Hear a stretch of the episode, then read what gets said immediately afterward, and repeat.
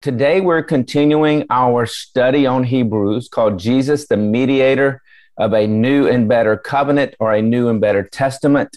Again, testament and covenant is not talking about books of the Bible, it's talking about the blood of animals under the old covenant of law and the blood of Jesus under the new covenant or the New Testament of grace. And it really defines how we relate to God. Uh, we relate to God by grace through what Jesus has done for us at the cross rather than how the nation of Israel did under the old covenant of law based upon Leviticus and Numbers and Deuteronomy. And we're on teaching number 10 today, which is part two of resting in the promised land of grace. Now, last week we began our study on Hebrews 3 7 through 13 about the Holy Spirit desiring to lead believers into the New Testament of grace, into the promised land of grace. The ministry of the Holy Spirit is to lead people out of a law based religious system where they're trying to work to be right with God and to lead people into a grace based Savior, to Jesus, where we're right with God because of what Jesus has done for us. We looked at a lot of verses on the ministry of the Holy Spirit, desiring to lead us from bondage to a religious system, to an old, old covenant of law, to the freedom of the new covenant of grace where he leads he lives in us where all of our sins have been counted against Christ where God's not counting our sins against us. And we have eternal life and we are righteous before God. Now we started looking in Hebrews 3 7 through 13 the verses prior to Hebrews 3 7 through 13 it's easy to forget that these verses start with Hebrews 3, verse 1. I'm just going to read through this so we'll get the feel of what's going on, starting in Hebrews 3 1. Therefore, holy brothers and sisters who share in the heavenly calling, that's this invitation to leave the law of Moses and go into the grace of the Lord Jesus Christ, to leave the Old Testament and go into the New Testament of grace, which starts at the cross. The New Testament starts at the cross of Jesus. Therefore, holy brothers and sisters who share in the heavenly calling, fix your thoughts on Jesus, whom we acknowledge as our apostle and our high priest. He was faithful to the one who appointed him, just as Moses was faithful in all of God's house.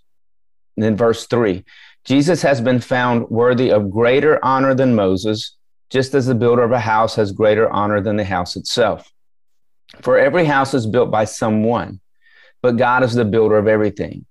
Moses was faithful as a servant in all of God's house, bearing witness to what would be spoken by God in the future. But Christ is faithful as the Son over God's house, and we are his house, if indeed we hold firmly to our confidence and the hope in which we glory. So we see in those verses the, the comparison and the contrast between Moses, who managed the law, and Jesus, who established the new covenant of grace.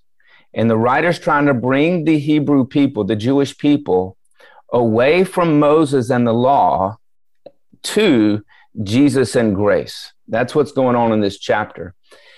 And so we move into verse 7, which we looked at last week, which is so as the Holy Spirit says, or therefore as the Holy Spirit says, meaning in light of that Jesus is greater than Moses, in light of the truth that the law was managed by Moses, but Jesus established this new covenant of grace, therefore, as the Holy Spirit says, and then last week we looked at, well, what did the Holy Spirit say? This is a quotation from Psalms. Today, if you hear his voice, so this is the Holy Spirit speaking.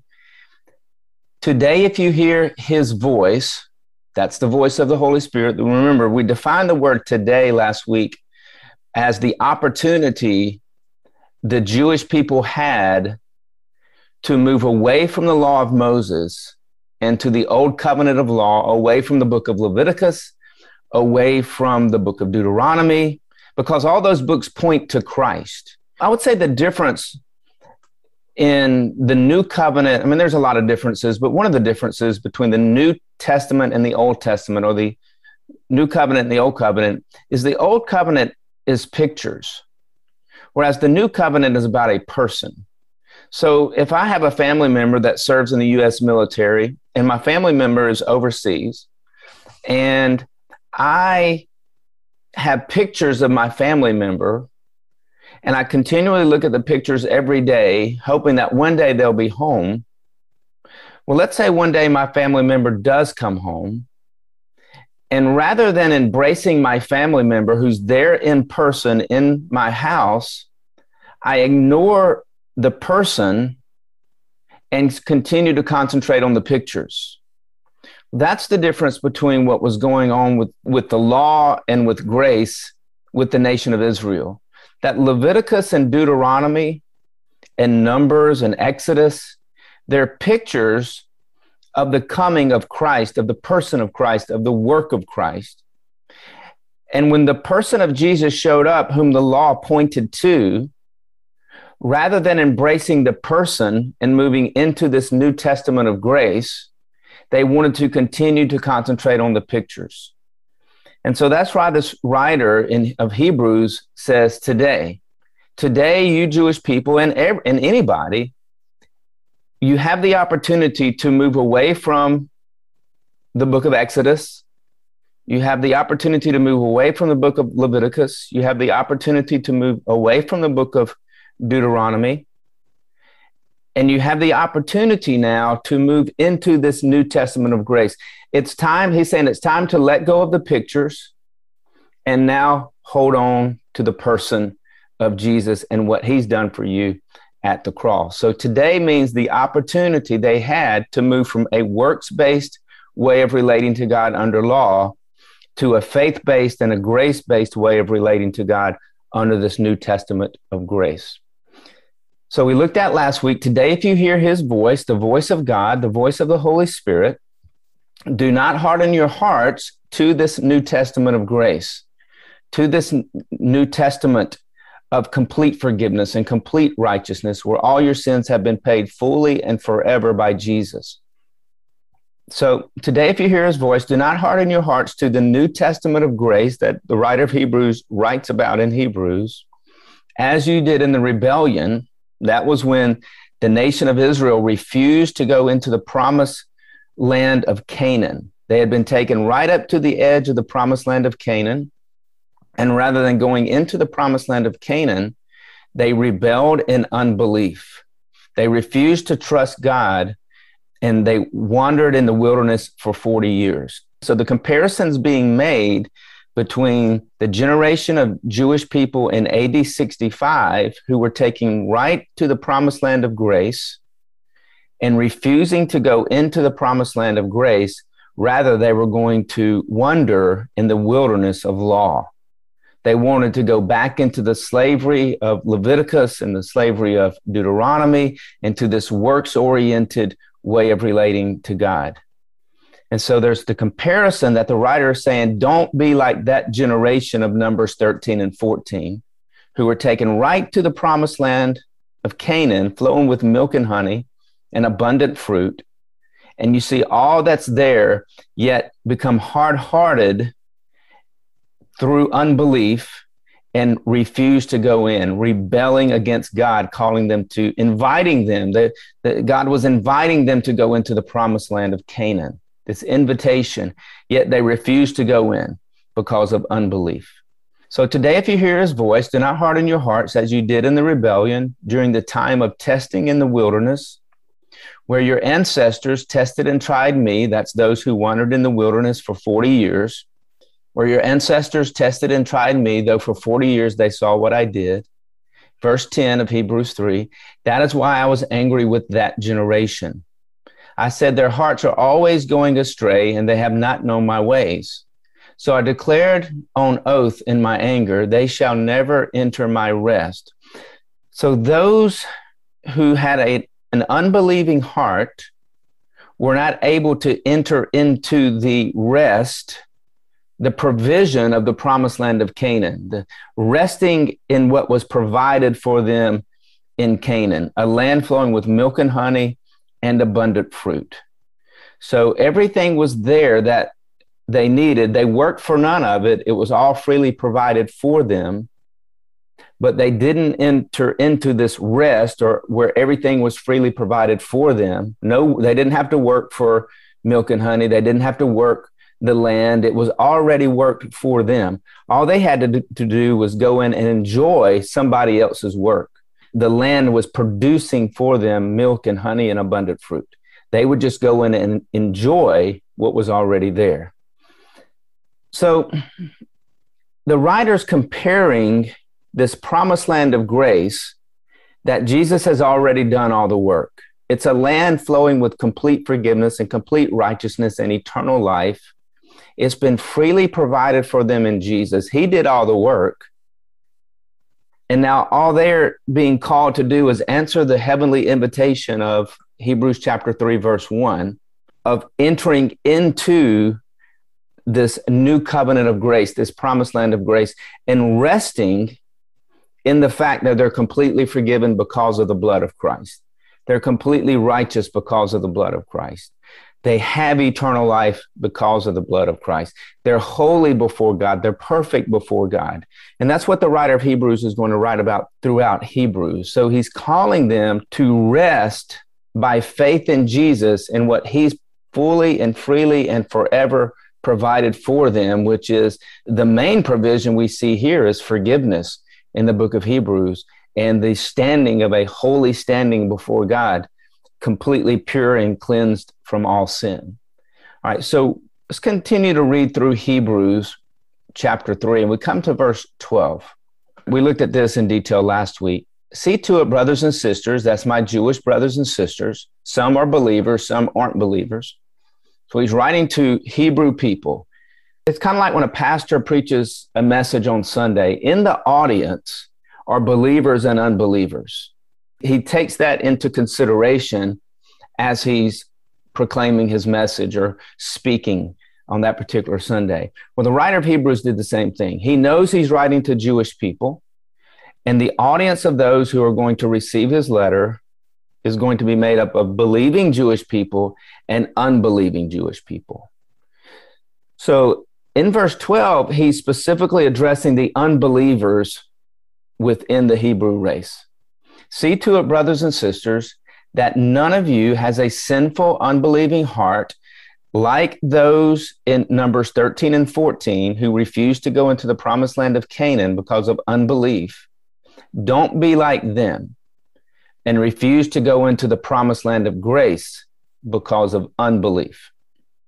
See to it, brothers and sisters, that none of you has a sinful, unbelieving heart that turns away from the living God, which is what the generation did in the book of Numbers when they turned away from the invitation God was sending to them and asking them to come into the promised land of Canaan. They turned away from what God's will was for them to go into the promised land of Canaan and they turned and they went back into the wilderness. They really wanted to go back into Egypt, into Egyptian slavery. So they were turning away from the living God. In the same way of the generation of Hebrew people who were reading this letter of Hebrews when it was originally written, that's exactly what was going on there. They were turning away from the cross of Jesus. They were turning away from the blood of Jesus. They were turning away from the New Testament of grace and they were turning back to the law of Moses. They were going back to the temple. They were going back to their synagogues. They were going back to sacrificing animals. They were going back to the different festivals that had to be followed, the different offerings that had to be made, the different Sabbaths that had to be adhered to. And that's slavery. They were going back to the slavery of the law rather than resting in the grace of the Lord Jesus Christ. All right. See to it, brothers and sisters, that none of you has a sinful, unbelieving heart, an unbelief in Jesus and the New Testament of grace that turns away from the living God, but encourage one another daily as long as it is called today. Today, again, is the opportunity to leave the law, and it's the original context, to leave behind the law of Moses and come to the grace of Jesus to leave behind the Old Testament, come into the New Testament or this new way of relating to God. We looked at, but encourage one another daily, as long as it is called today, so that none of you may be hardened by sin's deceit. So he's asking the believers to encourage the unbelievers to leave the law of Moses and to come into the grace of the Lord Jesus Christ. Those who are believers, he's saying, listen, believers, encourage your brothers who have a sinful, unbelieving heart that are turning away from the New Testament of grace and going back to the old covenant of law. Encourage them to come into the New Testament of grace as long as it's called today, or as long as the opportunity is still there for them to do so so that none of you may be hardened by sin's deceit. Sin's deceit, we looked at, is the deceitfulness of the flesh, so to speak, that wants to work, that wants to earn something, that wants to achieve something, that wants to contribute somehow to our own forgiveness, our own righteousness, our own standing with God. So we're deceived into thinking there's something I can do to make myself right with God and if I do it, I'll be right with him. And if I fail to do it, I won't be right with him. We looked at last week. That's the sin that so easily entangles. We get entangled in a works based system, a works based righteousness, a works based acceptance with God. We can easily become entangled in the sin of seeking to achieve something with God so that we can be accepted by God. When, when Jesus did it all, when Jesus did it all, and we rest by faith in what he did. We're right with God because of what Jesus did. We're forgiven because of what Jesus did. We're in fellowship with God because Christ now lives in us. We're in right relationship with God because of the blood of Christ. Okay, but encourage one another daily, as long as it is called today, so that none of you may be hardened by sin's deceitfulness.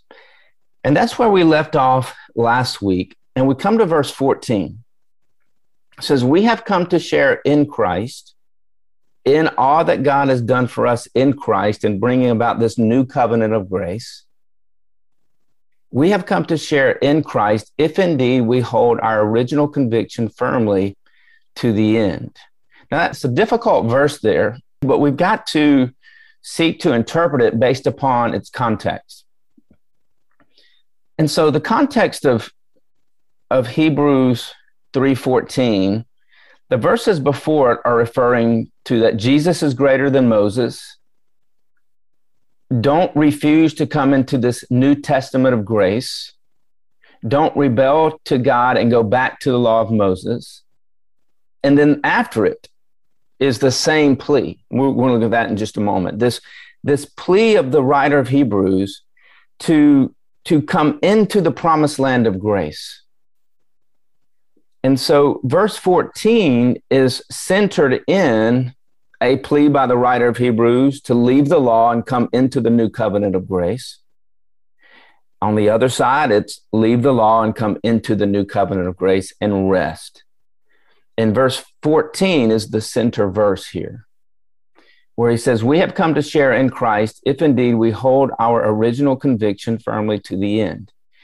So the question is, what is the original conviction? What's this original conviction that they had that they were in danger of letting go of? And the original conviction, when we study scripture in its historical context, the original conviction was that Jesus was the Messiah. Jesus was the Christ. It seems that some of these readers were considering, strongly considering, that Jesus was the Messiah, that Jesus was the Christ. I mean, that's what the Old Testament scriptures point to this person of coming who is going to be the Savior King of Israel and of the world. The Jewish scriptures point to the coming of a Christ, the coming of a Messiah. And so some had this conviction that yes, he is the Messiah, he is the Christ. But they were led right up, evidently, they were led right up to the promised land of grace. It, it's sort of like this the comparison before this verse and after this verse is to the children of Israel who left Egypt, went right to the promised land of Canaan. And when they got to the promised land of Canaan, they refused to go in.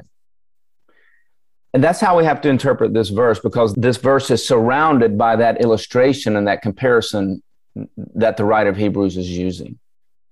So they had been led right up to the promised land of grace by this Hebrew writer as he continues to write, and by others who probably told them about this new covenant of grace. They've been led right up to it, which would require them to leave the law, to leave Leviticus, to leave Deuteronomy, to, to leave all that the law was about, and to now embrace the one to whom the law pointed to. Leave the pictures and come to the person faith. Come to the place where you trust. You, you go beyond believing Jesus is the Christ to believing what he did for you on the cross and that you're fully forgiven in him and you're fully righteous in him. And as this message was presented evidently to this group of people, when the children of Israel left Egypt, they were convinced, right? They were convinced we're leaving Egypt and we're going to the promised land. We're convinced of that.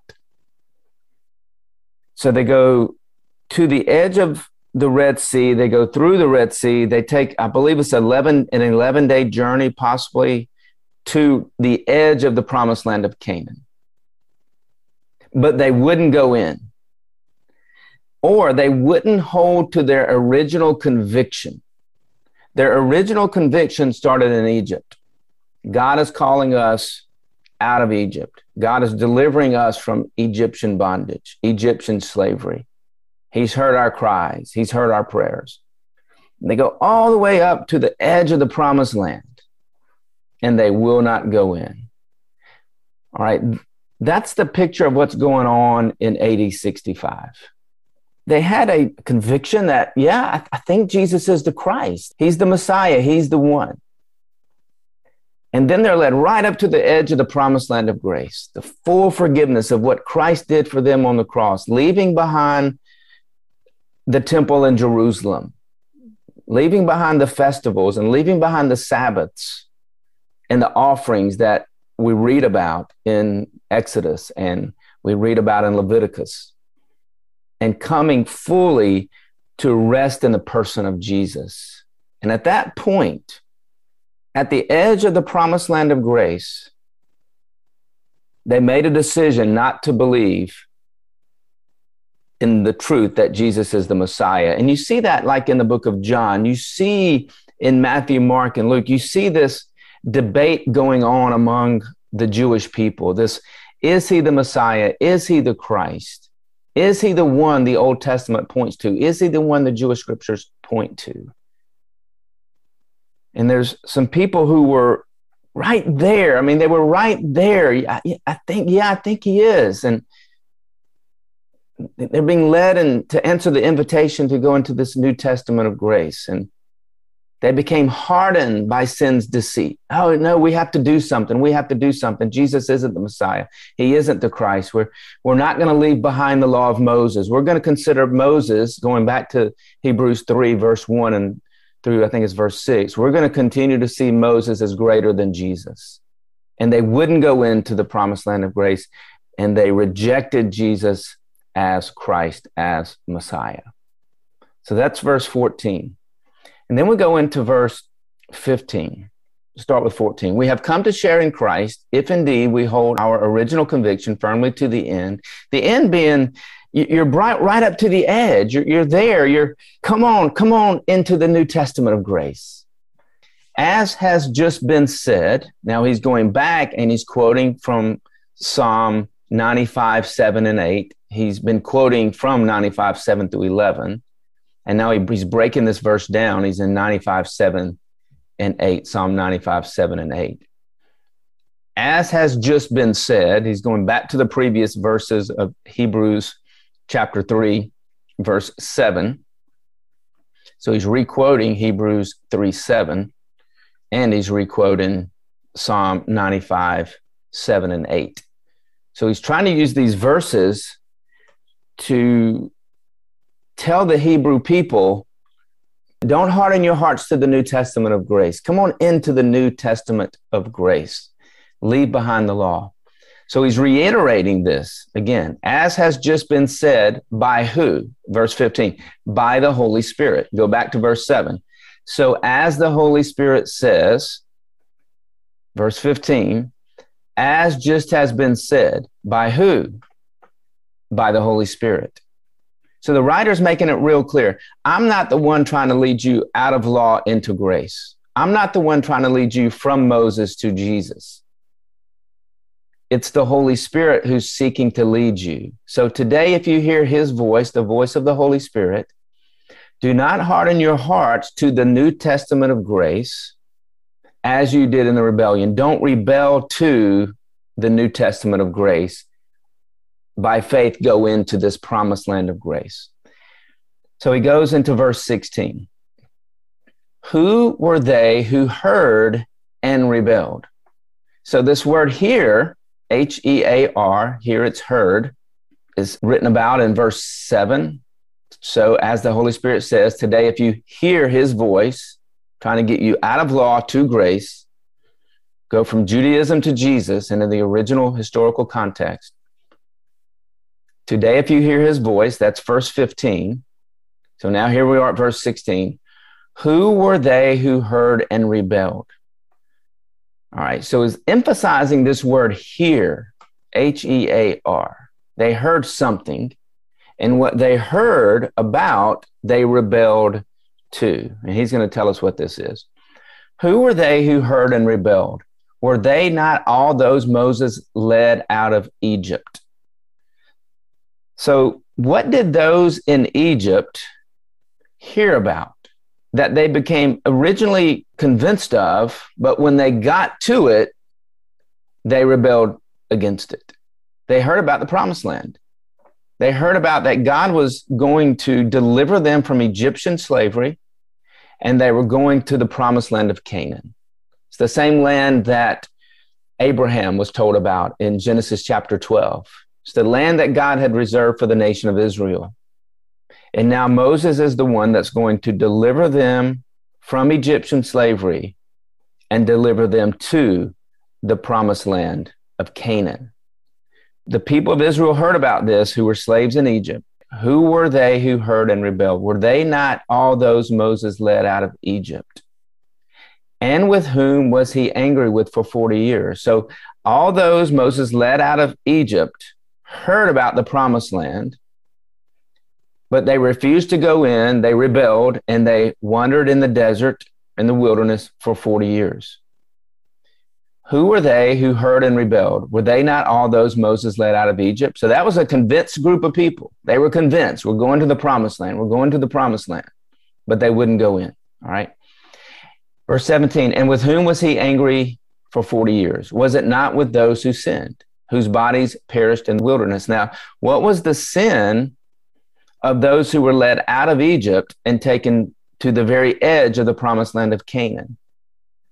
The sin was unbelief. The sin was we refuse to go into the promised land of Canaan because we don't believe God. So, refusal to believe the word of God. So they perished in the wilderness. And to whom did God swear? This is verse 18. And to whom did God swear that they would never enter his rest, if not to those who disobey. Disobedience in the book of Hebrews is the rejection of entering into, we'll go back to Numbers, the, the rejection of entering into the promised land of Canaan. It's unbelief. Disobedience in the book of Hebrews is unbelief in what God is saying to do. Okay.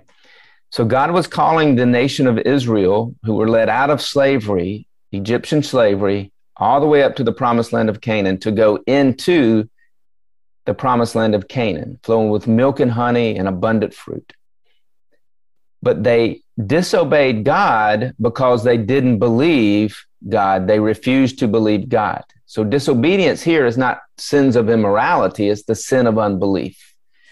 It's the unpardonable sin that Jesus t- tells the Pharisees about. They didn't believe that Jesus was the Messiah. They didn't believe that Jesus was the Christ. It's refusing to believe. So, verse 16 Who were they who heard and believed? Were they not all those Moses led out of Egypt? And with whom was he angry for 40 years? Was it not with those who sinned because they would not go into the promised land of Canaan? Unbelief, whose bodies perished in the wilderness. And to whom did God swear that they would never enter his rest, if not to those who disobeyed? Disobedience being the refusal to believe God's call to enter into the promised land. Verse 10 of Hebrews 3. So we see that they were not able to enter into the promised land of Canaan because of their unbelief. Their unbelief.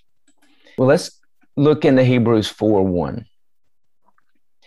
Therefore, since the promise of entering God's rest still stands, there's a spiritual rest that's available for the Jewish people and the Gentile people.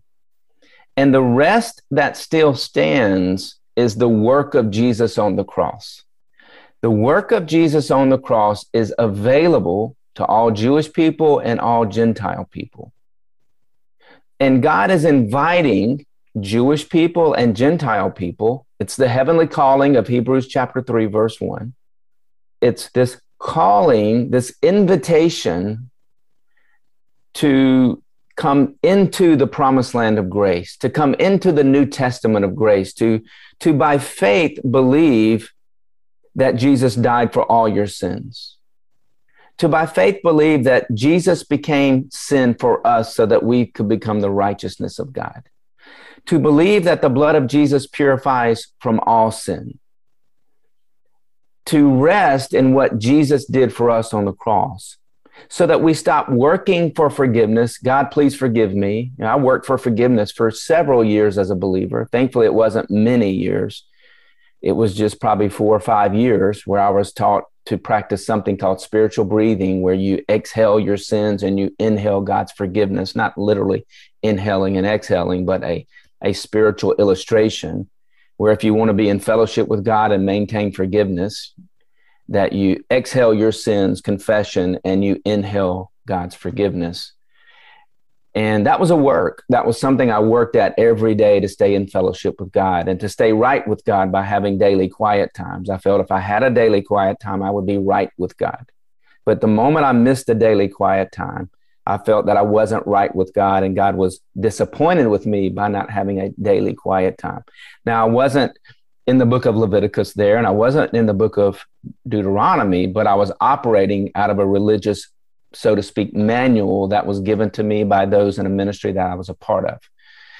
This is how you stay right with God. This is how you stay forgiven. This is how you stay in fellowship with God. And I wasn't resting. I was working every single day to stay forgiven, to stay in fellowship and to stay right with God. And I knew I was eternally secure in Christ. So my salvation was never a question. It was always my day to day experiencing a relationship with God. And that was up to me. Jesus secured my eternal salvation. I was 100% resting in that. But my day to day relationship with God, Jesus had absolutely nothing to do with based upon what I'd been taught. I had to maintain the daily relationship. Jesus took care of the eternal salvation. I had to maintain the daily forgiveness, the daily being right with God, and and the daily being close to God. It was up to me to, keep all my sins forgiven and have the quiet times and practice the discipline. Some of y'all know exactly what I'm talking about. You've been there or you're there now. And it's bondage, it, it's slavery, it's spiritual slavery. And thankfully, when this invitation came to come into the New Testament of grace, the Holy Spirit showed me and just allowed me to see it in Scripture and learn from some others who had left the slavery of legalism and gone into the love of the New Testament of grace and the freedom of the New Testament of grace. And I was able to go over there, and, and now I enjoy my relationship with God. I can't even describe the words and the difference it is between the two. And some of y'all have the exact same testimony. Let's go back to Hebrews chapter 4, verse 1. Therefore, since the promise of entering his rest still stands, God's made a promise. And God's promise is this I have provided everything for you in Christ. I have provided complete forgiveness. I have provided complete righteousness. I have provided a holy standing before me. I have provided complete purification and cleansing from sins. And it's all eternal. God says, I, I, I promise, I have provided for you eternal forgiveness, eternal righteousness, eternal life, eternal cleansing from sin, eternal purification from sins in this eternal new covenant of grace. The old covenant was temporal, it was removed by the New Testament of grace. Everything is free and everything is full and everything is forever and everything's provided for us. And we simply believe it to be true. And we walk into this promised land of grace. Therefore, since the promise of entering his rest still stands, let us be careful that none of you be found to have fallen short of it. So, in the original historical writing of Hebrews, how would the reader of Hebrews in its original writing, being read by the original reader, how would they have been found to have fallen short of entering into the New Testament of grace? And the only way a person would fail to go into this New Testament of grace is unbelief. And so, if these Hebrew people were fallen short of going into the New Testament of grace, they were falling short because they refused to believe that the blood of Jesus provided purification for all sins. And they were believing they needed to go back into the law of Moses and they needed to follow the, the offerings of Leviticus, the Sabbaths of Leviticus, all the requirements and rituals and rules found in Leviticus and Deuteronomy and Exodus and they were they were going back into the law and they were falling short of going into the New Testament because of unbelief. Just like the, the people back in Numbers 13 and 14. Why did they fall short of going into the promised land of Canaan? Well, they fell short of going into the promised land of Canaan because of unbelief. They didn't trust. I mean, they got right to the edge of the promised land of Canaan they had all the evidence there before them of milk and honey and abundant fruit. They had people who testified to them about what the promised land of Canaan contained. I mean, they were right there, but they fell short. And in the context, we know why they fell short of going in because they were deceived by sin. They were deceived by unbelief, a lack of trust. And then as a result, they wandered in the wilderness in the desert for 40 years. Now, look at the comparison in verse 2 the writer of Hebrews makes to this generation that's reading the letter compared to the generation of Numbers 13 and 14 who refused to go into the promised land of Canaan. Therefore, since the promise of entering God's rest still stands, let us be careful that none of you be found to have fallen short of it. Verse 2 of Hebrews 4. For we also have had the good news proclaimed to us. Now, the question is, what's the good news? What's the good news that the reader of Hebrews and the Jewish people had proclaimed to them? The good news is you don't have to sacrifice any more animals. The good news is you don't have to follow all the rules and the rituals and the requirements of the book of Leviticus. Maybe take some time this week and read through Leviticus. Start with about Exodus chapter 19 read through Exodus, through Leviticus, into Numbers, and into Deuteronomy. But they had had the good news that the Messiah had come, the Christ had come.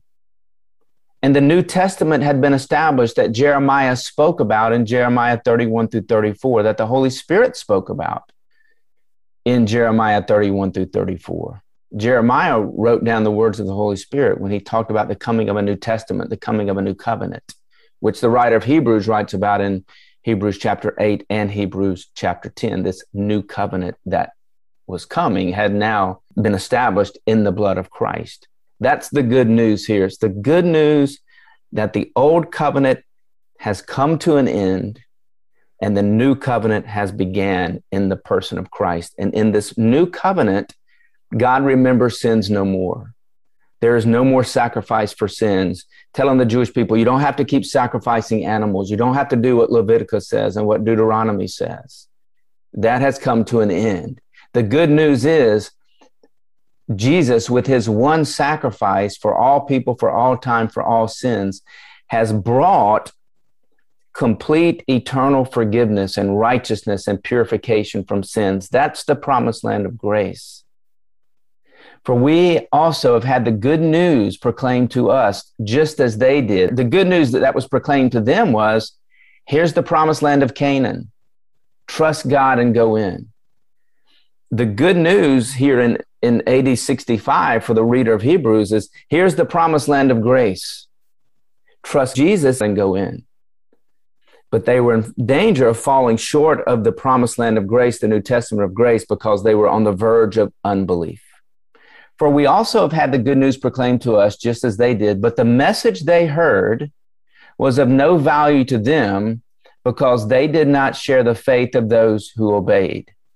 All right, let's break this down. What was the message that the people of Israel heard when they got to the edge of the promised land of Canaan. Here's the message they heard This land is flowing with milk and honey and abundant fruit. Everything that you need is in this land, and somebody else has done all the work. All you have to do is trust God and enter in. But rather than trusting God and entering into the promised land of Canaan, they rebelled. So that the message they heard about the promised land of Canaan was of no value to them. The fruit was of no value to them.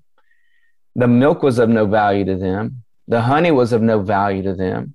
They didn't get to experience what the promised land of Canaan was offering them because of unbelief. And so the writer of Hebrews is saying that here's the new covenant of grace. Here's the New Testament of grace. Here's the full forgiveness of sins in Christ. his complete purification for sins in Christ. You are completely holy. The blood of Christ has provided for you complete holiness before God, complete righteousness before God, complete forgiveness before God. But what the writer of Hebrews is saying is the death of Jesus is no value to you. The blood of Jesus is no value to you. This offering of forgiveness is of no value. This offering of righteousness is no value. This offering of complete purification from sins is no value to you, to the original reader, and to anyone who's an unbeliever if you don't place your faith in him. It's of no value to you. What could become the most valuable part of your life resting in the New Testament of grace and what Christ has done for you has no value if you don't place your faith in what Jesus has done for you. Verse 2 of Hebrews 4. For we also have had the good news proclaimed to us just as they did, but the message they heard was of no value to, to them. They heard the message of the promised land of Canaan. The people who are reading Hebrews originally were hearing the message of the promised land of grace. For we also have had the good news proclaimed to us just as they did, but the message they heard was of no value to them because they did not share the faith of those who believed. Now, who were those who believed? It was Joshua and Caleb. Twelve spies go into a land, 12 spies come back. They all have the same testimony, but they don't all have the same faith. They all came back and said, It's a land flowing with milk and honey, and there is abundant fruit. But then 10 of the spies says we can't go in because the giants are too big. But the two said we can go in because we're going to have faith in God. Why don't some believers that they're saved, but they won't go into the promised land of grace. They won't rest in the full forgiveness of, of their sins. They won't rest in complete righteousness. They, they won't go fully into this New Testament provision that God's given us in Christ of complete forgiveness. I really think one of the reasons they won't go in is because they're afraid of the giants. And the giant would be the pastor. They're, they're afraid of those who, who, who are going to persecute them and pressure them and to attack them for their belief in the New Testament of grace. Yet they're saved. They really want to go into the New Testament of grace. They want to stop asking for forgiveness every day. They want to stop trying to be right every day. They want to stop adhering to the spiritual disciplines every day, but they're so afraid of their religious leaders. And they crave the acceptance so much of their religious leaders, their denominational le- leaders, their ministry leaders, their church leaders, their small group leaders. Because of fear, they won't go in to this promised land of grace fully. It takes faith to move into the promised land of grace because when we trust in what Jesus has done fully, what it means is, you know what? I'm walking away from a lot of what my pastor teaches. I'm walking away from what's in the Sunday school curriculum at church. I'm walking away from what's in the disciple manual in the ministry that I'm a part of. And I'm not going to teach those things anymore. I'm not going to follow those things anymore. I'm, I'm going to move in fully into this promised land of grace and I'm going to trust God with the results of it. It's not easy to do. It's not easy to do. That's why it requires faith to move into the promised land of grace in our generation. It requires faith as well. All right, verse 2, Hebrews chapter 4. For we have also had the good news proclaimed to us, just as they did, but the message they heard was of no value to them because they did not share the faith of those who obeyed. That was the 10 spies and all of those they influenced did not have faith. So they didn't go into the promised land of Canaan.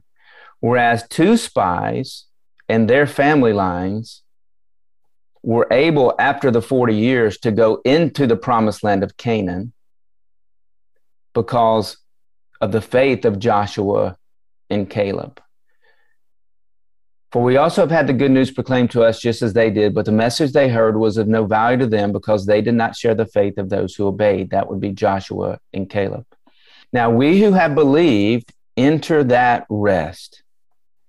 That's good news. So, what does it take? What does it take to enter into everything God has provided for us in Christ? Remember, the book of Hebrews is about Jesus resting. The priests could never rest. The, the writer of Hebrews teaches on this later in Hebrews. The, they could never sit down, they could never rest. It's in Hebrews chapter 10. They could never rest. There was always another sin that needed to be sacrificed for. There was always another sin that needed to be forgiven. There was always something else within the book of Leviticus to do, within the book of Deuteronomy to do. They could never rest. There, there was always another ritual to perform. There was always another regulation to adhere to.